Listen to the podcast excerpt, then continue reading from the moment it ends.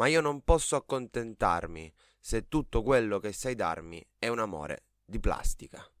Carmen Consoli.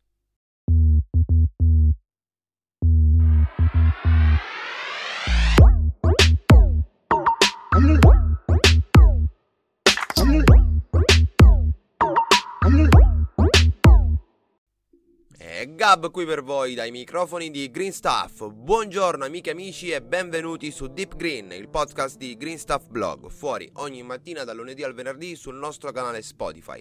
Clicca su segui e sulla campanella per non perdere i prossimi podcast di Deep Green. E adesso prima di cominciare il podcast di oggi mi devo scusare con voi carissimi ascoltatori perché nemmeno oggi sono stato in grado, cioè non sono riuscito per mancanza di tempo a scrivere anche il podcast di oggi, quindi nemmeno quello, cioè, allora, già quello di ieri era uscito solo, for- solo formato podcast e non scritto, ma anche quello di oggi, idem. Eh, mi scuso perché siamo stati molto busy perché stiamo, mm, stiamo preparando diverse, diverse cose, mh, mm, diversi contenuti speciali per voi nelle prossime settimane. Quindi è per questo insomma, che non siamo riusciti, ma da lunedì prossimo ritorneremo uh, con il podcast as usual, quindi anche in formato, anche in formato scritto, oltre che in formato podcast su Spotify.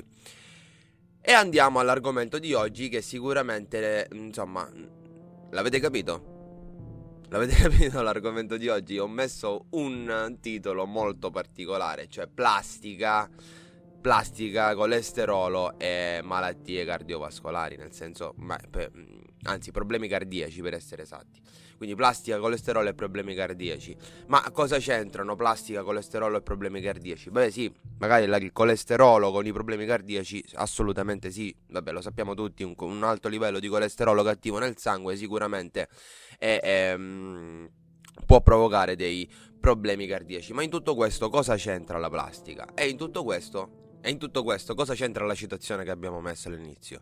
Beh, insomma, la frase di Carmen Consoli era carina perché parlava di amore di plastica, quindi insomma il cuore di plastica, eccetera. Quindi era un po' niente, una, un, un, una pazzia che ci, siamo, che ci siamo divertiti a fare mettendo questa citazione nello specifico. Però effettivamente qualcosa c'entrano, qualcosa, una correlazione, questi tre elementi ce l'hanno, purtroppo. In realtà questa correlazione si conosceva già, o perlomeno c'era un, un, sospetto molto molto molto grande. Oggi con una ricerca sviluppata a, a Los Angeles ne sappiamo qualcosina di più. Infatti il dottor Chang Zheng Tzu, uno che è uno scienziato biomedico dell'Università della California a Riverside, ha eh, insieme al suo team di ricerca fatto una sperimentazione sui topi, ovviamente purtroppo ancora, e hanno scoperto che esiste una sostanza che è l'oftalato, è una sostanza, l'oftalato è una, mm, una sostanza che, chimica che viene utilizzata praticamente in quasi tutte le plastiche per aumentarne la resistenza, soprattutto insomma per le plastiche che mm, devono essere, de- devono resistere a determinati sforzi e ce ne sono tanti di, di oggetti di plastica che devono farlo, quindi immaginate Immaginate praticamente quanto oftalato, con, con quanto oftalato siamo a contatto noi, tutti quanti noi, tutti quanti i giorni. Bene, quindi questo oftalato che cosa ha fatto? Eh, si è praticamente capito che questo oftalato attiva una, um, un recettore che si chiama PXR. Questo recettore che cosa fa? Fa aumentare i livelli di colesterolo cattivo nel sangue e quindi c'è effettivamente una diretta correlazione fra una sorta di avvelenamento da plastica, se così lo vogliamo chiamare, o più, o più precisamente un, avvelenamento, un avvelenamento da ftalato, eh, e la eh, possibilità di sviluppare un alto livello di colesterolo cattivo che poi può sfociare in delle malattie cardiache. Ora tutto questo è stato sperimentato sui topi, ma ovviamente tutta la comunità scientifica è concorde nel ritenere che verosimilmente lo stesso problema lo potremmo subire noi e quindi anche per noi l'oftalato è una sostanza velenosa, tra virgolette. Dovrebbe, dovrebbe essere ritenuta eh, una sostanza velenosa, una sostanza che eh, induce a delle malattie e questa praticamente ne sarebbe la riprova. Infatti adesso, proprio dopo eh, la pubblicazione di questo studio, questa sostanza, questo oftalato che viene chiamato con una sigla che si chiama DCHP, che è appunto un plastificante oftalato, che è, come ho detto prima, ampiamente utilizzato, è stato recentemente proposto dall'Environmental Protection Agency come sostanza ad alta priorità per la valutazione del rischio.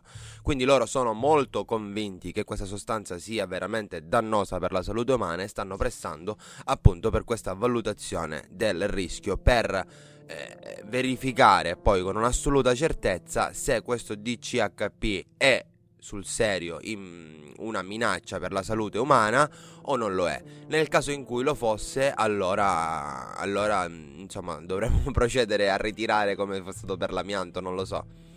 Però sicuramente qualcosa, qualcosa bisogna farla perché effettivamente se questo oftalato, che poi mi, mi girano le scatole, so, è sempre questa plastica, è sempre questa, eh, queste sostanze create, create senza considerare appunto la, la, la, biodegradabilità, senza considerare il loro impatto ambientale, che poi va a finire che sono sempre quelle sostanze che nuociono alla salute. Guarda caso. Che qua uno va, ci cerca, eh, rischia di, di diventare scemo appresso tutte quante queste cose. Cioè, ma mi domando una cosa, e qua mi rivolgo un attimo magari a chi si cura poco dell'ambiente, dell'ambiente che lo circonda, chi, a chi non è mai interessato, insomma, a parlare di questi argomenti. Ora, magari mi rendo conto che magari una persona che non nutre queste passioni e questi interessi sicuramente magari non starà ascoltando il nostro podcast, ma eh, insomma, eh, mi devo rivolgere comunque sia a loro in questo momento quello che noi parliamo, quelle, le, le, le, tematiche di cui parliamo, non è che sono fini a se stesse, oramai è tutto interconnesso, c'è tutto un'interconnessione a livelli così profondi e così eh, complicati che non si può parlare di ecologia senza parlare di salute, non si può parlare di ecologia senza parlare di economia, non si può parlare di ecologia senza parlare di ehm, giustizia sociale, sono tutti degli argomenti interconnessi perché si tratta di un processo di evoluzione, si tratta di acquisire dei valori, dei valori che sono quelli di sostenibilità, di empatia, di, di rispetto, che sono valori universali e se uno li applica alla Terra, se uno li applica al pianeta dove viviamo, e poi diventano parte di te stesso e ovviamente li applichi anche a tutti gli altri aspetti eh, della vita.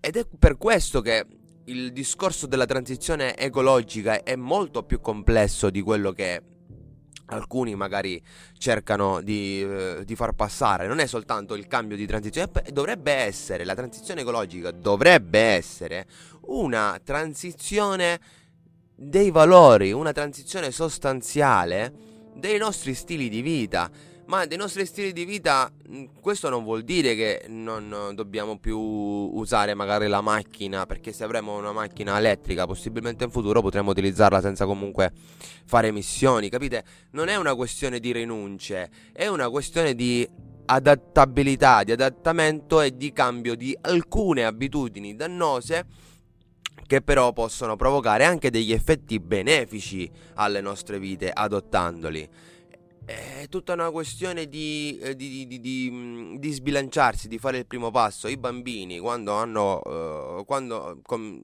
quando cominciano a imparare a camminare cadono, ma non per questo non, non, non camminano più. Eh, fanno, fanno un passo e per fare un passo perdono per un attimo l'equilibrio. Ma senza quella perdita di equilibrio, di quel, di quel nanosecondo, non si lancerebbero a camminare, non imparerebbero a camminare. Tutto questo per dire cosa? Tutto questo per dire che nonostante noi nelle nostre individualità siamo, abbiamo tutte le, le, mm, le, ragioni nel dover portare avanti le nostre idee, le nostre, mm, le nostre passioni, quello che vogliamo fare in tutto e per tutto nella vita e dobbiamo farlo come collettività, invece dovremmo più unirci più avere un senso di comunità, tipico per esempio, non so, mi faccio un esempio tanto per citare degli animali, eh, le formiche che sono un ottimo esempio di cooperazione sociale.